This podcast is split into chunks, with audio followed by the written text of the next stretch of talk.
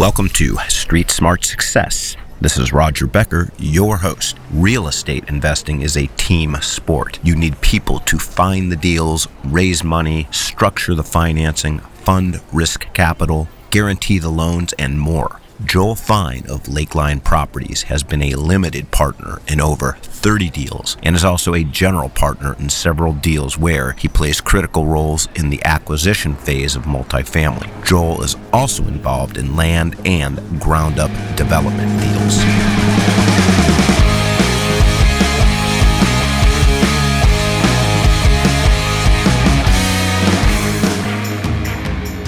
So today we have with us another successful real estate gentleman who I've been so looking forward to speaking to because among other things, being a GP on his own in multifamily and land, he also is a limited partner in a lot of real estate too. So he's got a very, very broad perspective. He happens to have a master's in electrical engineering from Stanford, which means, I am right out of the gate, just completely outmatched here.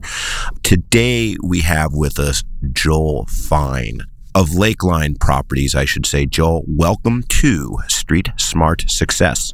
Thank you so much, Roger. Really appreciate the opportunity to talk to your audience. You got it. And so Joel, tell me, so I know you definitely spent some time in Silicon Valley based on what I read about you. I'm a little bit up the road here near Oakland.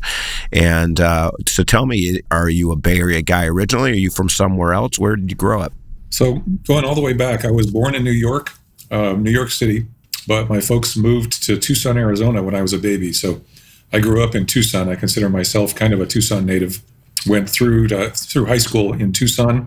And then, as you mentioned, I got a degree from Stanford. I actually got my bachelor's and master's degree from Stanford. So that's where I went after Tucson, is to the Bay Area, and worked in high tech for a long time after that. So I stayed in Silicon Valley, basically for the jobs. That's where you went if you were in the field that I was in computer design and software and so forth. So. But I did spend a long time in California, in the Bay Area, right from college until about 2 years ago when I moved to Texas. So probably about 30 plus years in California. Interesting that you moved, after all this time as an adult with grown kids. But real quick question.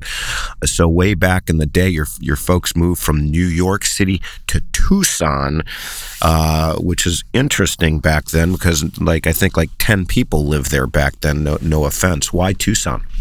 Yeah, it was a pretty small community then. So my dad went to med school in Boston, did his residency in New York City. And then immediately following his training, he signed up with the Air Force, and he thought he'd go to Tucson for just a couple-year jaunt. He signed up for a 2-year stint, said, "Hey, this will be fun. Tucson's kind of this cool resort place. I'll be there for a couple years, and then I'll come back to my roots. I'll be back in Boston."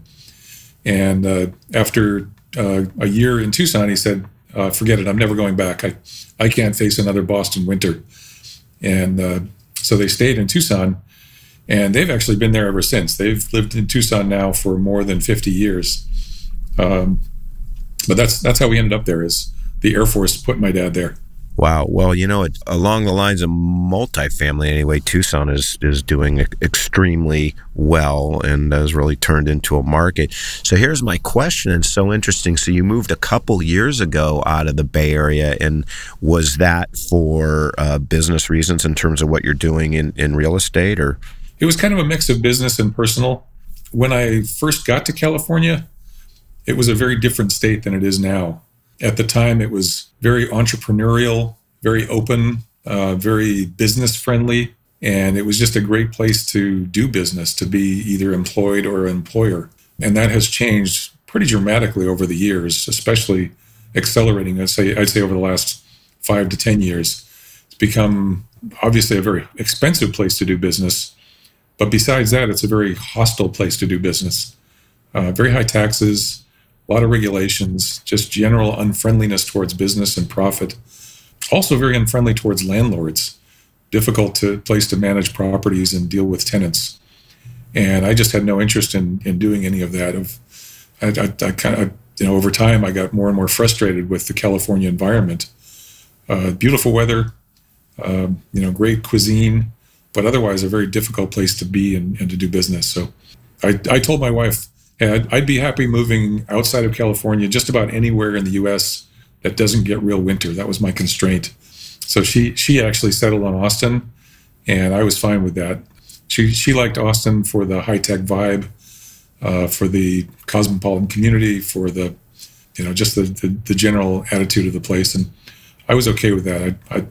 Texas was one of the places I had my eye on for a long time. I think Texas has now replaced California largely as a destination for people who want to be entrepreneurial, to want to start things up and try new ideas. And so it's a really exciting, fun place to be. Very interesting.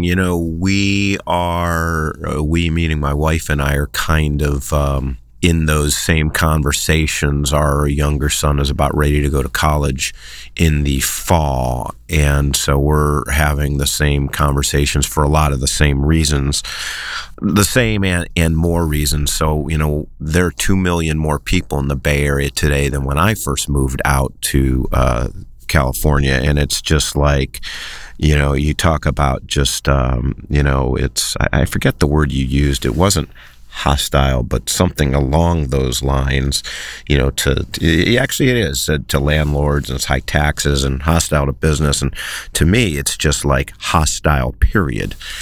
So compared to what it was. And I don't know if that's just because I'm getting older, if it's because it's gotten more crowded, or both, but I hear you loud and clear. And would you say, looking back, the last couple of years, are you happy with the move? Is there anything you miss about California? Just out of curiosity. Well, I miss the weather for sure. The Bay Area weather just can't be beat. It's essentially 9 months of spring and then a couple months of kind of rain and chilly. But other than the weather, there's really not a lot I miss. I'm really glad that I moved.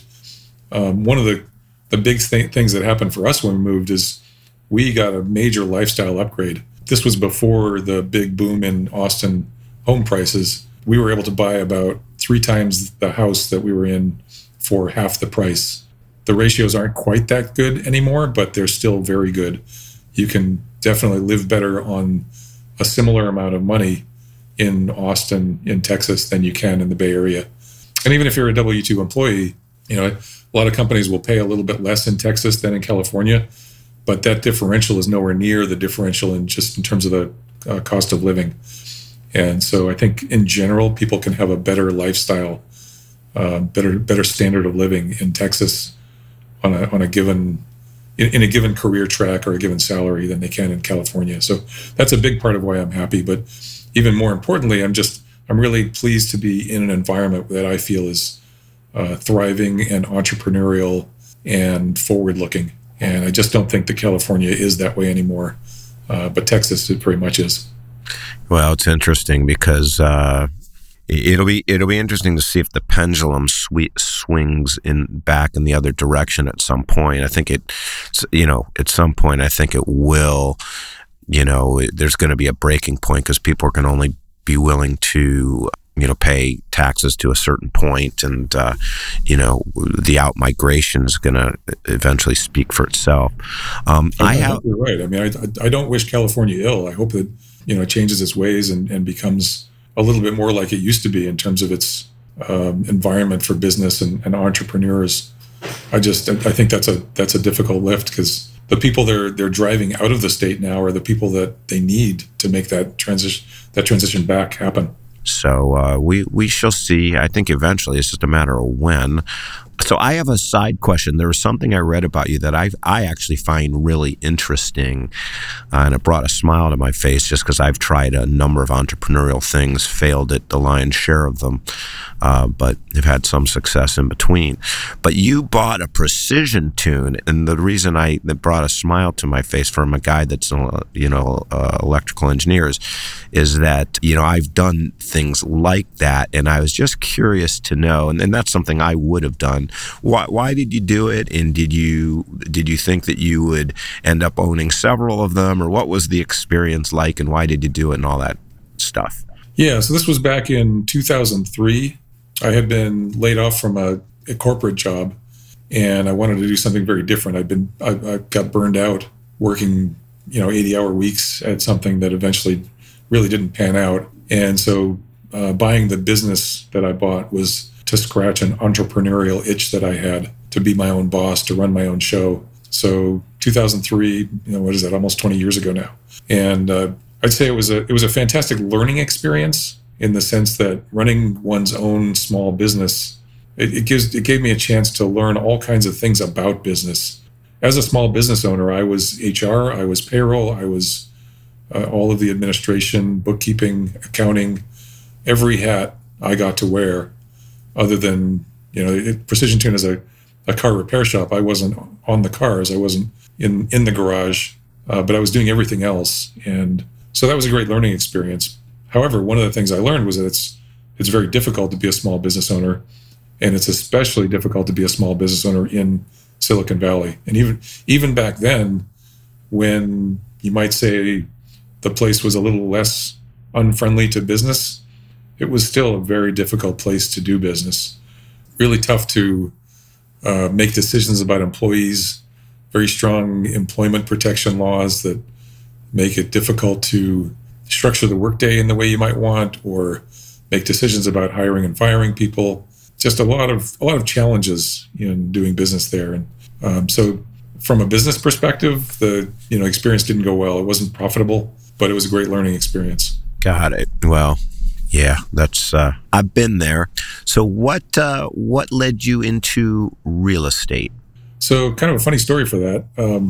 When my wife and I first decided that we intended to move to Austin, this was at least a year to 2 to 3 years before we thought we could actually do that. We knew that we wanted to get our kids through high school. We wanted to sort of settle things down in California, figure out when we could transition our careers, since we were both in high tech at the time. And we just felt like, okay, we're probably 3 to 5 years away from making this move, but we know we want to make this move. And so in order to enable that, we decided to invest in real estate here in Austin as a way to sort of plant a flag. It was a hedge to protect us against the possibility, for example, that if real estate prices crashed in the Bay Area or blew up in Austin, we would be somewhat protected in that we would have a place that we could go to, or an investment that would pay off that would enable us to buy a place we could go to. So it was sort of our insurance policy, our way to plant a flag in Austin way in advance of when we thought we could move. When I bought that house, I learned a number of things about real estate and about the Texas market. One of the things I learned, it really destroyed one of my limiting beliefs about real estate. In California, in the Bay Area, nothing cash flows. If you look at the numbers on pretty much anything you might want to buy, you're really counting on appreciation. The rent that you can collect from, let's say, a single-family house or a duplex is not going to pay the bills. It's not going to pay your mortgage plus taxes and insurance and so forth. And so the only way you can invest in real estate and make money in the Bay Area is if there's appreciation. Now, in hindsight, the appreciation has been phenomenal. And so I'll be the first to admit I was dead wrong about that. But at the time, I said, I don't want to count on appreciation. And so real estate just isn't for me. And I made the assumption that, hey, I'm looking around in California, in the Bay Area, there's no cash flow, it's all appreciation. That must be how real estate is. So I'm not interested. I'll keep putting my money into the stock market. Well, when we bought the house in Austin, it was actually in Round Rock, a suburb of Austin, I learned that not all markets are like California's. And in fact, you can cash flow on real estate. I learned all kinds of things about how to calculate that, the 1% rule, how to calculate the ratios, how to look at how to refinance and leverage up and so forth. So once I bought that house, that was basically like I almost call it my gateway drug to real estate. Bought that one and started investigating other markets, decided I was going to invest more in cash flowing assets, looked around for where's the best cash flow of all. Are there places even better than Austin for even more cash flow? Found the Cleveland market, bought some stuff in Cleveland, mostly small things, duplexes, triplexes, and quads. Then at the time I was learning about syndication. At the same time I was investing in these other small things. As I learned about syndication, that helped to knock down one of my other limiting beliefs, which was, hey, whatever I'm going to do in real estate, I have to do on my own. So if I'm going to buy an asset, I personally have to come up with a down payment. And of course, the bank will come in with debt, but whatever that down payment is, I've got to be able to write that check if I'm going to buy something. And so that was a fundamental limiting belief that, you know, I discovered, hey, that's just not at all true. And syndication is one of the best models to demolish that limiting belief. And so I learned as much as I could about syndication, read books, went to meetups, met people, talked to syndicators, invested in several syndications myself as a passive investor, just to absorb as much as I could about that business model, about how that operated and how it worked. And over time, it didn't take long. I figured out, hey, the way forward really is to pursue syndication. That's a better way to leverage up, to scale up, to have a more profound impact. And so I shifted my focus over time from the small things I was buying in Ohio to learning how to do syndications. Ultimately, I invested, I think, in at least a dozen syndications as a passive before I did my own first deal as an active sponsor. And ever since then, it's been off to the races. I've done, I think, 8 deals now as a sponsor. I'm in a total of something like 30 deals as a limited partner. The momentum isn't slowing. I'm working on about 3 more deals in parallel right now. So, just full speed ahead now. Impressive. Very impressive. When were you doing these? By the way, little trivia. I am from Cleveland, so I'm kind of smiling there. When did you buy those, and how did you deal with management? And I have a feeling they weren't in Shaker Heights, which is kind of like would be the Palo Alto of Cleveland, if there is such a thing, which there isn't, but you get my point. Yeah, absolutely. Hey, Street Smart listeners, I'd like to introduce a great partner for you. As you know, insurance is one of the biggest expenses on the P&L. That's why I'm recommending Assured Partners. Assured Partners helps you lower risk and therefore can save you tons of money down the road. They insure over 2 million market rate and affordable units and are the 6th largest insurance property broker in the U.S. If you want a roll-your-sleeves-up partner that blankets you with service, give Robert Band, Vice President, a call. Robert thinks like a CFO because he was a CFO for many years. Give Robert a call now at 305-467-5909. You'll be glad you did. Funny you mentioned Shaker Heights. I did have 2 assets in Shaker Heights. I sold most of my portfolio in Cleveland, but I still have one of the 2 assets in Shaker Heights.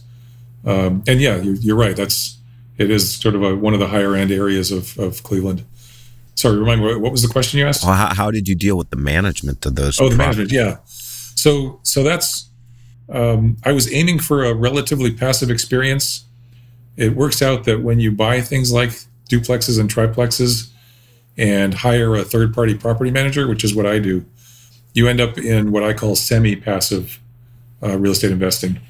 And what I mean by that is most of the day-to-day grunt work is done by somebody else that you hire.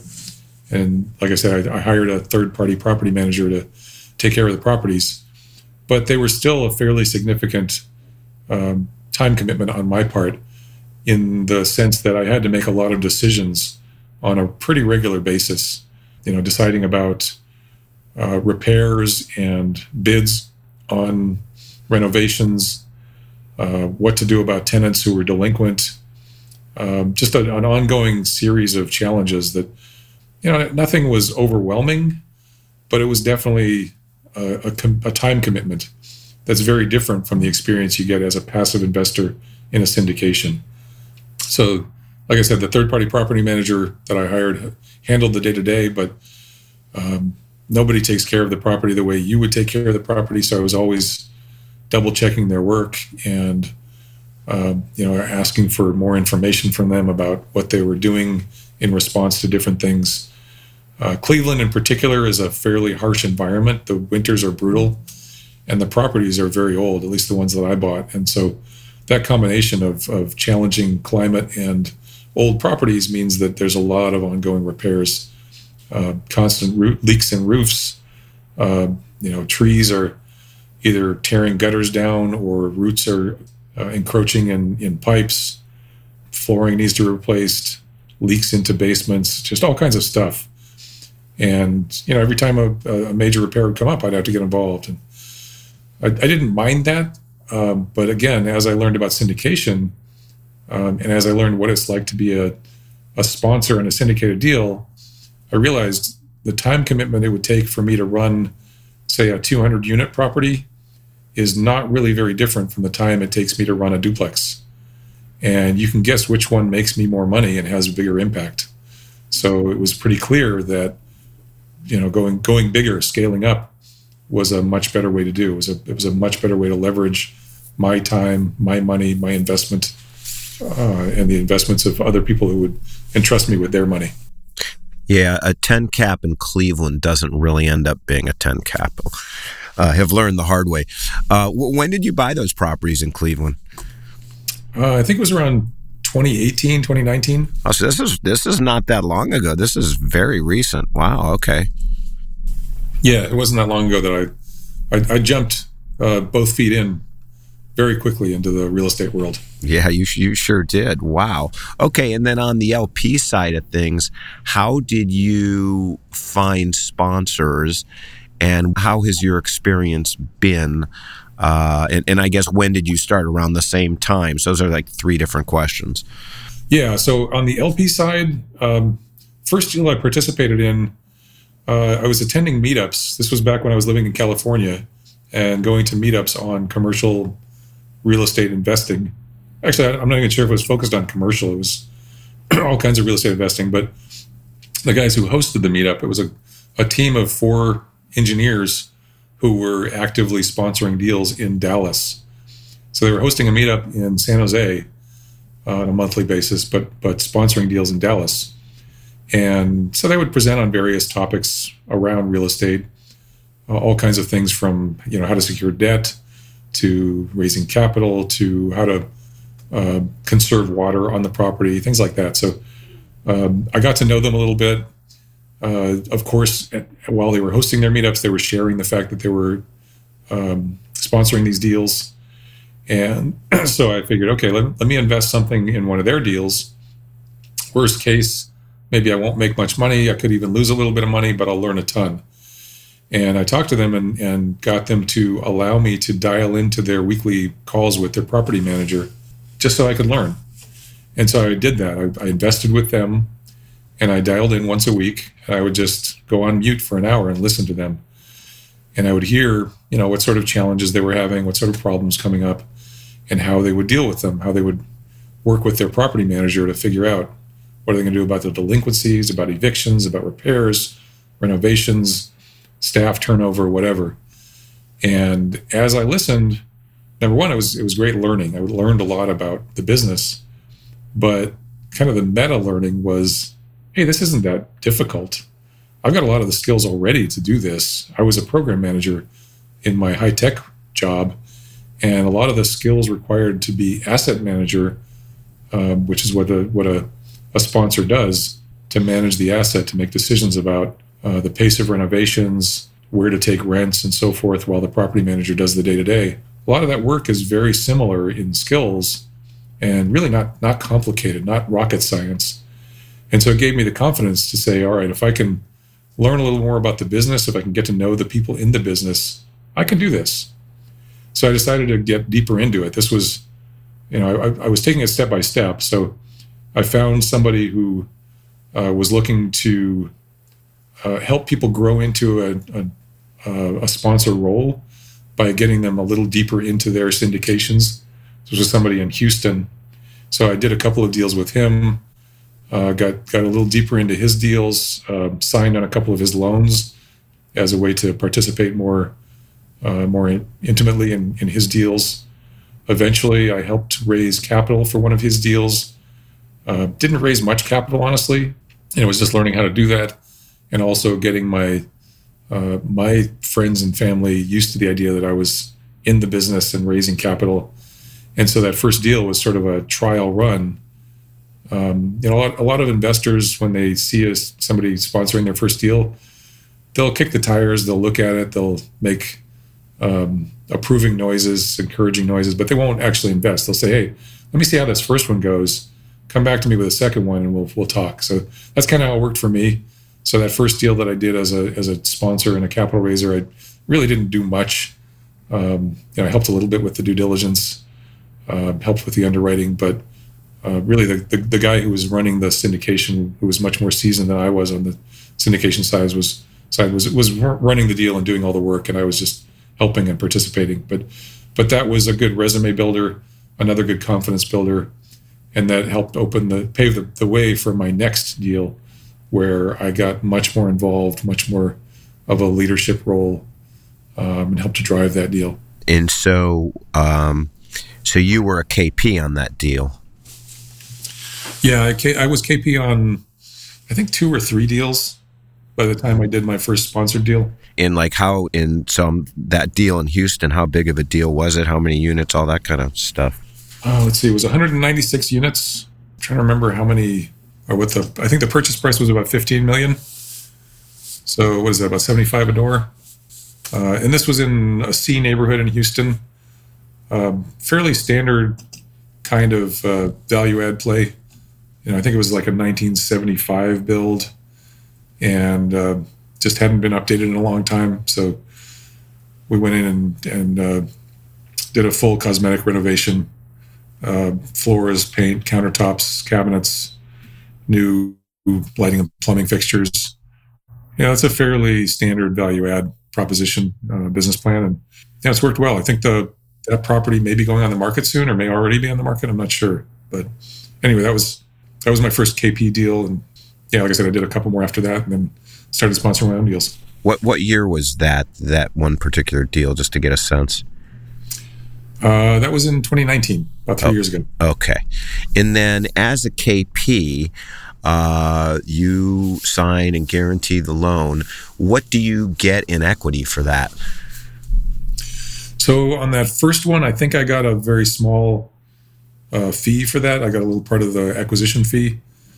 In most of the deals I've done since then, it works out to roughly 5 to 10% of the equity for the KP. And a lot of deals have multiple KPs to get, I'm sure maybe your audience doesn't know that when you get commercial debt on a multifamily property, the bank wants to see the net worth of the collection of people signing on the loan to be greater than the value of the loan. So if the loan's $10 million, they want to see that the signers of the loan, if you add up all their net worths, is $10 million or more. And so oftentimes you'll get, one KP with $3 million net worth, another with $5 million. And you get enough KPs that it adds up to the amount that the bank wants to see. And so typically what I see is roughly 5 to 10% of a deal is set aside for that, and it's spread across however many people sign on the loan. When you say 5 to 10% of the equity? Of the GP split. Right, exactly. Okay.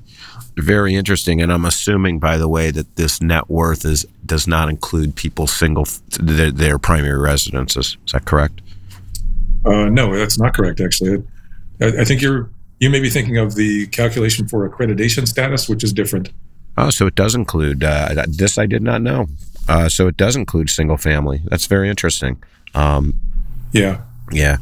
What's so interesting in talking to you, Joel, especially kind of coming, you were an employee, you're an engineer, is you are and you may not view it this way, which, is neither here nor there, but you are not afraid, man. You go out there and you make stuff happen, man. You don't wait around and do nothing. You take action. So, it's like, wow, to KP on something like that, with a guy, I'm assuming you didn't know that long. And, good for you, man. That's super impressive. On the LP side, just out of curiosity, because you're in, a large number of doors. How many different, I guess you say, what's 12 sponsors different sponsors you invested with? Let's see. So on you're talking strictly on the KP side? No, on the LP side. On the LP side. Let's see. So I'm in about, like I said, about 30 deals. I'd say no sponsor has more than about 3 or 4 on that list. So it's got to be at least a dozen, might be more like 20. Got it. And how would you describe the spectrum of your experience, good to bad, and what makes good and what makes bad, et cetera, in all these sponsors, whether it be reporting, whether it be results, communication, et cetera? Yeah, so I'd say a couple of things really differentiate one sponsor from another. One is underwriting. The assumptions that a sponsor makes as they're underwriting a deal can have a profound effect on the success or failure of a deal. And it can have what seems like outsized effects on the outcome. What I mean by that is, for example, one of the things you do when you're underwriting a deal is you make an assumption about how quickly rents will grow organically in the area in which you're buying, and that the range of growth of rent can be pretty wide. You can make assumptions that, hey, my rent, I'm in a great neighborhood, rent's going to grow 5, 6% a year. That's on the high end. On the low end, you might say, I want to be more conservative. I'm going to assume it's more like 2 or 3% a year. And that difference between the 2 or 3% rent growth and the 5 or 6% rent growth, that may not sound like much, but that can have a really big impact on the ultimate result that you project on a property. So if you want to get aggressive and you want your results to look really good looking forward, you claim that you can get rents up 5 to 6%. And that's on top of whatever you get for renovating and improving the property. But if you want to be more conservative, then you put a smaller number there. And so one of the things that differentiates sponsors is what kind of numbers they put in those assumptions. And there's a long list of those assumptions. It's, what are the vacancy rates, how much delinquency and loss to lease and other things that might happen that prevent you from collecting the maximum possible rent. What are the cap rates going to look like when you sell? There's a bunch of parameters that you can play with in a spreadsheet to move those numbers around. And so I like to see sponsors that make fairly conservative assumptions so that they've got some downside protection, so that if things don't go quite to plan in one area, maybe in another area, they can make up for it. Let's say renovations take longer than they expect. Maybe that's okay because rents are going up faster than they put in their underwriting. So that's number one is underwriting and assumptions. Number two is transparency. I really like to see sponsors who are willing to share information. Most sponsors are happy to give you as much information as you ask for. For example, the underwriting spreadsheet itself, that's a very complicated spreadsheet. A lot of investors don't have the sophistication to really parse that spreadsheet. And that's okay. It takes some training and some practice to really understand what's in an underwriting spreadsheet. But sponsors who are willing to share that with people are, I consider them more transparent and easier to do business with, somebody that I can develop a little more trust with. So those are two big things, is the underwriting assumptions and the transparency. Do you have a preference or a viewpoint on size of sponsor? So because I as well am an LP in a fair number of deals, and I've got holdings with 3 guys with no infrastructure. It's 3 partners. They don't even have any employees yet. And then I've got holdings with, a sponsor that owns over 20,000 units. It's been in business for, 30 plus years and has 60 to 80 employees.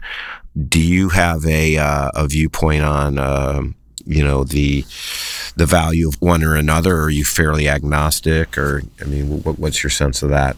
I've got no problem with investing with a smaller sponsor. In fact, I'm kind of in the situation that you described with that first batch. Lakeline Properties is me. I don't have any employees, but I partner up with folks. So, I make sure that what skills I lack, I bring on to the team, just not as employees, instead as partners. And I have no problem investing passively with people like me. I won't generally invest passively with somebody who's doing their first deal, but I will consider partnering up with them in some other way. If I can bring value to their team, let's say in helping the capital raise or serving as a KP and in an advisory capacity in some way. I've done deals with folks bringing the what's called the risk capital, which is earnest money deposits, legal fees, loan fees. This is money that has to be spent before the team can raise capital, and may be lost in the event that the deal falls through somehow. So that's why it's called a risk capital. And usually whoever brings that risk capital will also get a piece of the deal. And so I'm happy to serve in that way. I'm not going to invest with somebody that I don't trust, but if I know them and they're looking to break into the industry and we have a good relationship, I'm willing to work with them to figure out a way that, you know, we can pair up and do deals together. So give me a sense again of what the definition of risk capital and how much is it typically on a deal? Yeah, so again, risk capital would be the earnest money deposit to lock up a property in contract. It might be legal fees that you have to spend to, let's say, set up the syndication, set up the legal entities before you can begin raising capital. It can be loan fees that you have to pay to get the debt process started before the bank will even look at you. Those are the big ones that I usually see. Earnest money can range from a very small number to, let's say, 2% of the purchase price of an asset or more, but usually I don't see things more than about that. So let's say on a $15 million purchase, earnest money might be anywhere from $150,000 to $300,000, and that often will be refundable for a period of time after the contract is signed, but become non-refundable during the course of the due diligence. Let's say after a 2 or 3 week inspection period, the buyers will be required to go hard on their money, which means that they have to commit.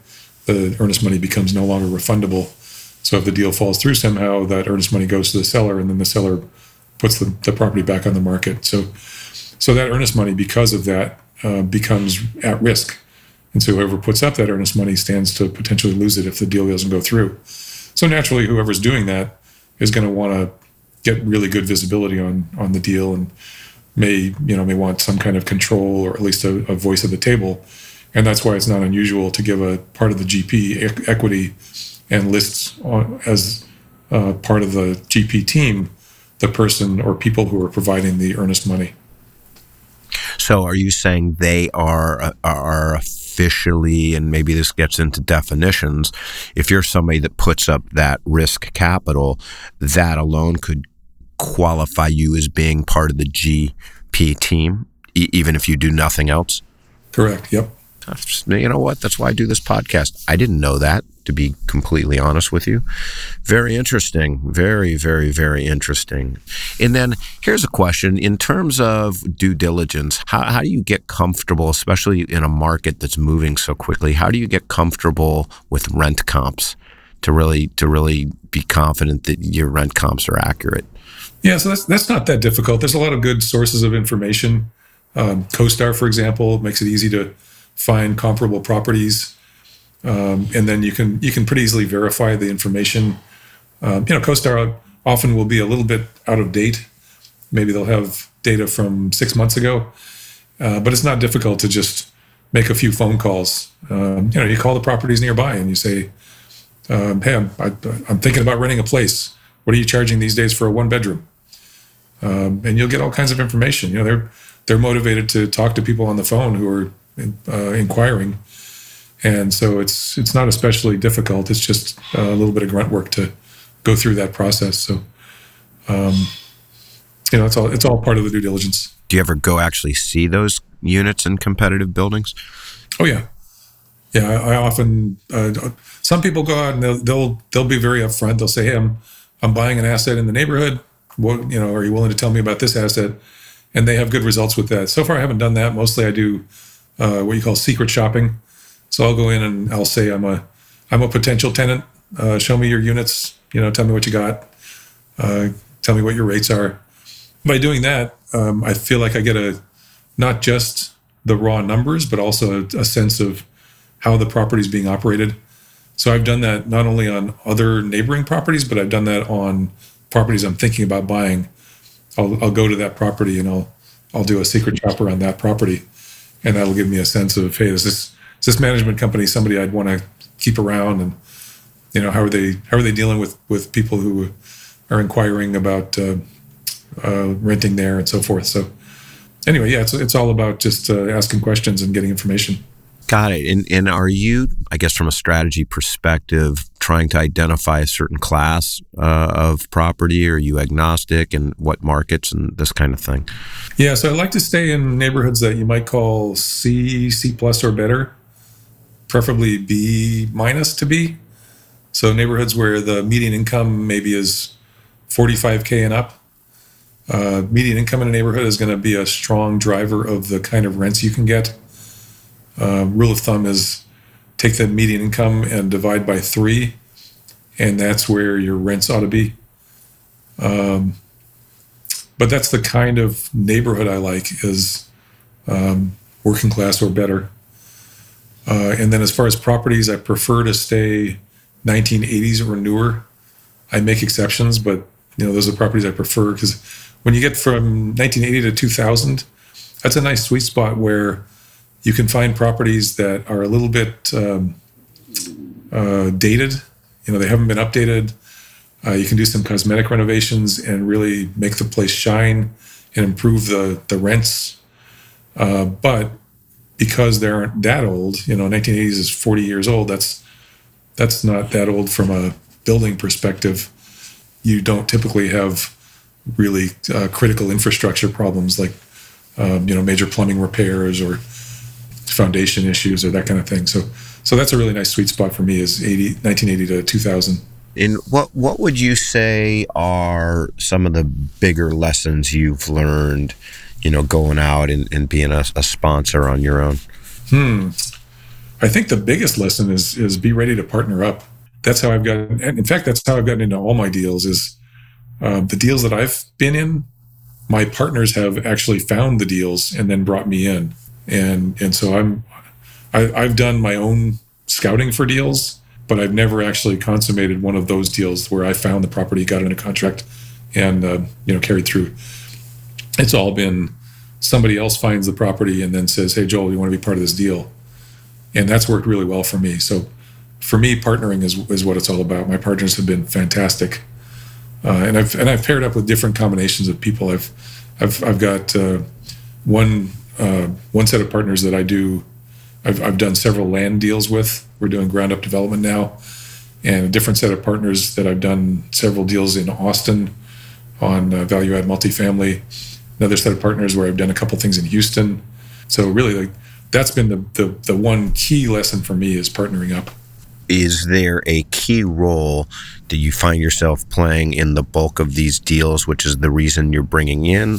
Is it a couple few key roles, or is it different on each deal? Why are they bringing you in? What are they augmenting that they don't have by bringing you in? My role tends to be a little bit front-loaded, in the sense that I'm helping a lot on the transaction to help the deal get done.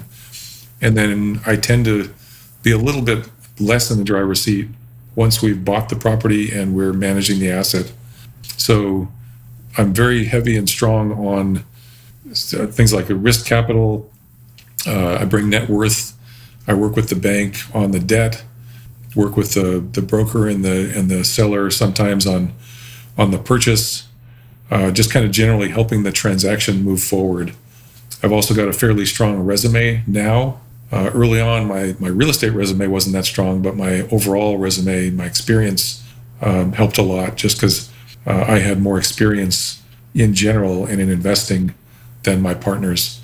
So again, that was all kind of upfront, you know, helping the transaction come to fruition. Once we close on the property, in the deals that I'm in, by and large, I'm not driving the asset management. I'm helping with the asset management. I'm participating in the weekly calls. I'm reviewing information as it's coming back from the property manager and providing feedback on, you know, where we ought to go with our renovation strategy or what we should do about the delinquencies on a property. But my partners, by and large, are doing the day-to-day dealing with the property manager, dealing with the delinquencies and so forth. So, and that's a nice combination for me, because that allows me to focus very heavily on deals as they're brewing and as we're bringing them to closure. Once they close, my time commitment is much less, and so I can then move on and do another deal. So it allows me to scale in that way, by doing lots of deals and having a lesser role in the deals once they're consummated. I get it, man. That sounds like an attractive role, to tell you the truth. So again, for the uninitiated, which I'll include myself in the uninitiative. When you help on the transaction, okay, and you may feel as though I'm asking you to repeat yourself, and I don't intend to, I just really want uber clarification. What is it about the transaction specifically that you do play a role in? You know, you've got a, you know, you're dealing with a broker and seller. What are the things that come up where you add value there or provide value that your partners really, they might not have the experience to deal with? So that's going to vary from one deal to the next. Sometimes it has to do with the business strategy. Sometimes it's helping to communicate with potential investors on, you know, what it is we're trying to do and why the returns are desirable. Sometimes it's structuring the deal in a way that makes sense for investors. You know, I've helped to figure out how we want to position a multiple share class entity where, you know, we have some investors who want to come in getting only a preferred return but no equity upside. The advantage there is they get paid first. And then another share class where it's a smaller preferred return or maybe no preferred return, but they get lots of equity upside, so they're willing to take a bigger bet on success. And so structuring that and figuring out how to navigate that with the syndication attorney and how to communicate that to our investors, that's a way I can add value. Connecting with the bank and helping the bank understand what we're planning to do with the property and how that makes sense and how collectively as a team we've got the experience and the chops to get it done. And then of course, you know, bringing the net worth and the risk capital, you know, those are all about the numbers. So it sounds like you're kind of like the adult in the room is what you're describing, which isn't to demean your partners, but that's kind of what I'm hearing in a way, that you're kind of a more experienced guy. Maybe you're a little bit older, take no offense, because so am I. But that's kind of what I'm getting. You have more business experience, you've got more liquidity, just a little bit more established and have more experience. Would you say that's true? Yeah, I mean, we're only on audio, so your audience can't see this, but yeah, I'm the guy with the gray hair. Okay. Well, you know, look, the little hair I have on the sides is gray. So my audience, yeah, they can't see that either. Well, you know what? This has been a fantastic conversation as far as I'm concerned. I'm so impressed what you've done and are doing. Joel, how would one get a hold of you? Yeah, so people can go to my website. It's lakelineproperties.com, LAKELINE, properties.com. There's a contact form there, or they're welcome to email me directly, joel@lakelineproperties.com.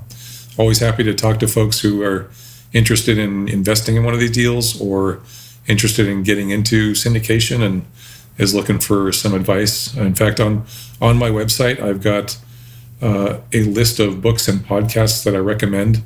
I keep that list pretty curated and up to date. So, you know, I've probably read about 50 or 60 books and listened to, you know, dozens and dozens of different podcasts, and the ones that I really like and I think could add value to people who are looking to get into the business, I put on that list. So if you go to my website, lakelineproperties.com, and click on, I think I called it educational content, you can see that list and, you know, decide which of those books or podcasts might be of interest. Got it. Fantastic. Well, I very, very much appreciate it and look forward to being in contact with you as you continue to grow. Thanks so much for having me on, Roger. You got it. All right, Joel, I'll talk to you soon. Thanks. Bye-bye.